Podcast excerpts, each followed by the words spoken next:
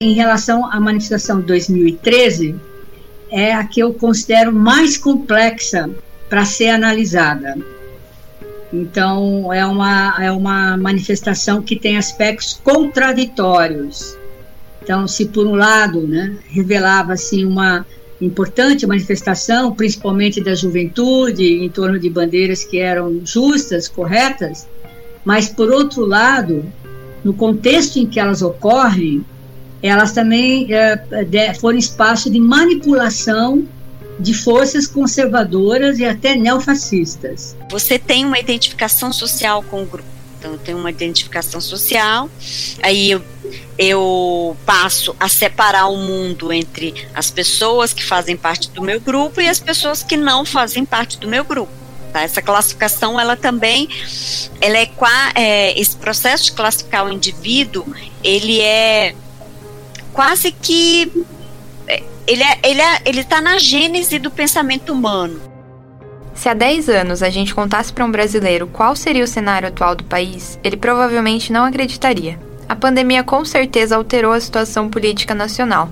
No entanto, o impeachment da presidente Dilma Rousseff em 2016 e a eleição de Jair Bolsonaro, um representante da extrema-direita, em 2018, mudaram as estruturas da sociedade brasileira.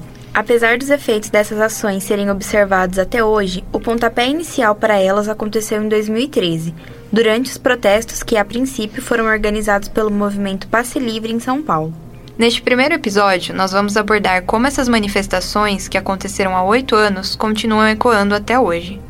Meu nome é Gabriela. E eu sou a Oriana. Somos estudantes de jornalismo e esse é o Efeito em Massa, podcast que vai te ajudar a entender o quão potente pode ser a influência do coletivo no comportamento individual.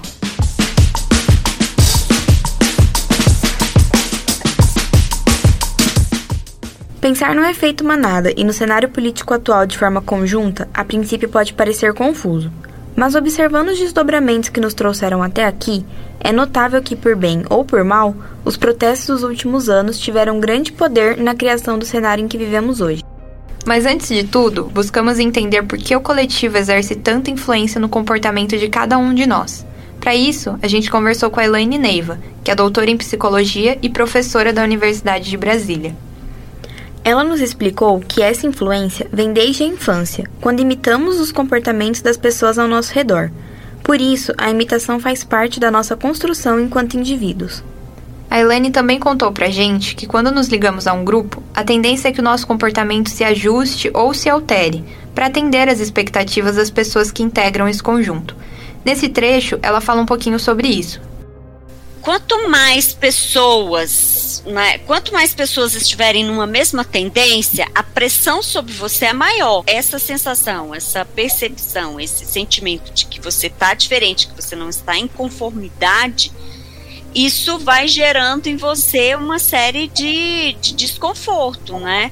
Então, quanto mais gente forçando essa pressão sobre você, mais facilmente você vai se se adequar. Muitas pessoas elas ligam o racional, o processamento automático e elas vão na tendência do grupo.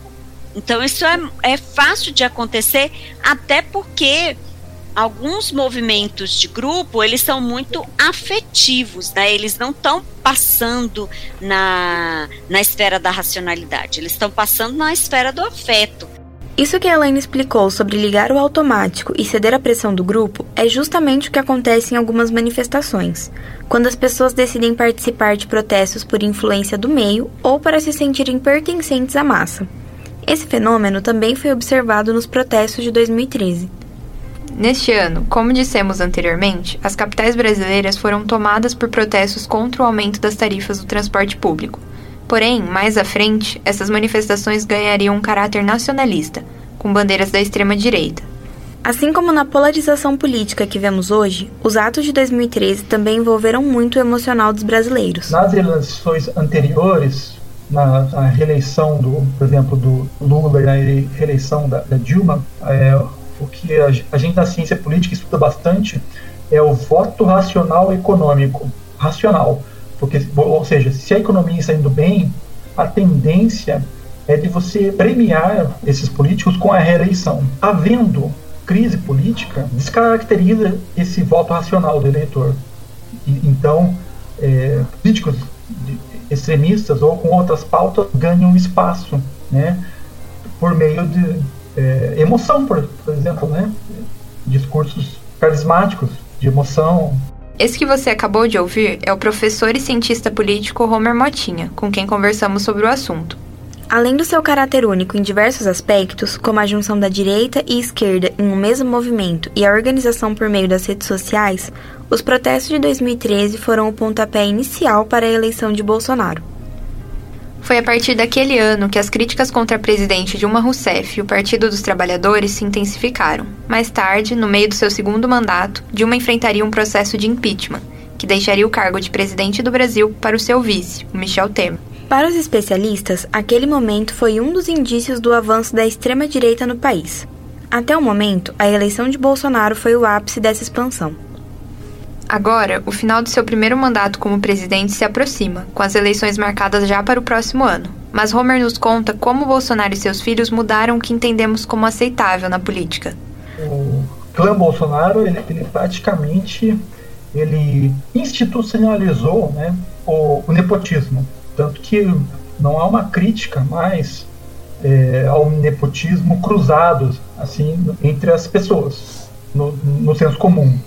A, a, mídia pode até denunciar, né, os veículos de comunicação podem denunciar o nepotismo, mas não há uma percepção de corrupção das pessoas como teria anteriormente, por causa do, desse paradigma do, do Jair Bolsonaro e de seus filhos, né, ocuparem o governo.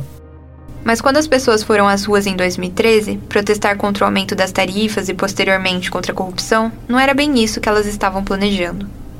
Trocar um governo que foi investigado por corrupção por outro que carrega denúncias ainda piores, como de omissão na gestão da pandemia, ocasionando milhares de mortes, não era bem o que parte dos manifestantes tinha em mente.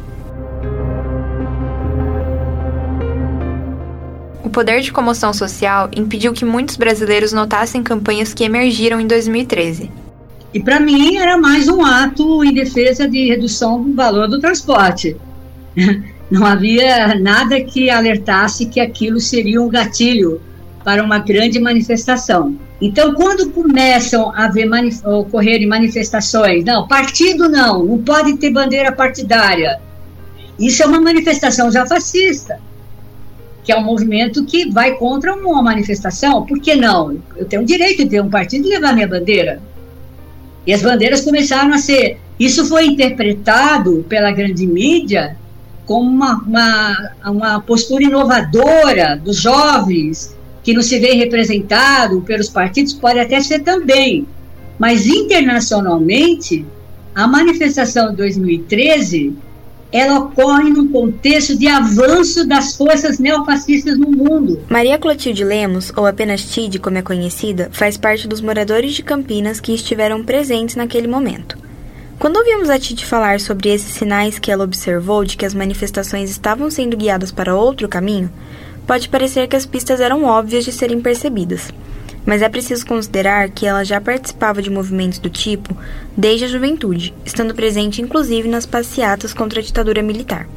A Tid também é formada em ciências sociais, o que a ajudou a notar essas bandeiras com mais facilidade. Mesmo assim, durante a nossa entrevista, ela explica que conhecer o cenário político internacional também foi necessário para que ela notasse essa mudança nas reivindicações. Mas, diferente dela, a maioria das pessoas só se deu conta de que os protestos de 2013 tinham sido a origem do bolsonarismo muito tempo depois. A situação que o Brasil enfrenta hoje é a consequência dessa busca por um Messias que libertasse o país de todo o mal. No entanto, como podemos observar, governos como o de Bolsonaro não representam a nova política, eles são apenas mais do mesmo.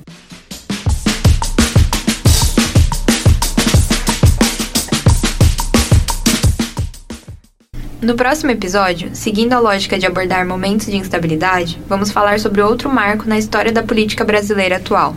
Sem dúvidas, a greve dos caminhoneiros de 2018 levantou diversos debates interessantes, mas a principal preocupação durante aqueles 10 dias foi com o desabastecimento. Afinal, compras desenfreadas são a solução para momentos de crise? O contexto geral pode influenciar nossa forma de lidar com esse tipo de problema?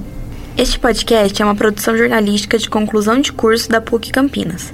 Toda a apuração, produção e roteiro foram feitos por nós, Gabriela Peçanha e Oriana Suprise. A edição ficou por conta de Juliano Ramalho, do Laboratório de Imagem e Som da PUC Campinas. Até o próximo episódio.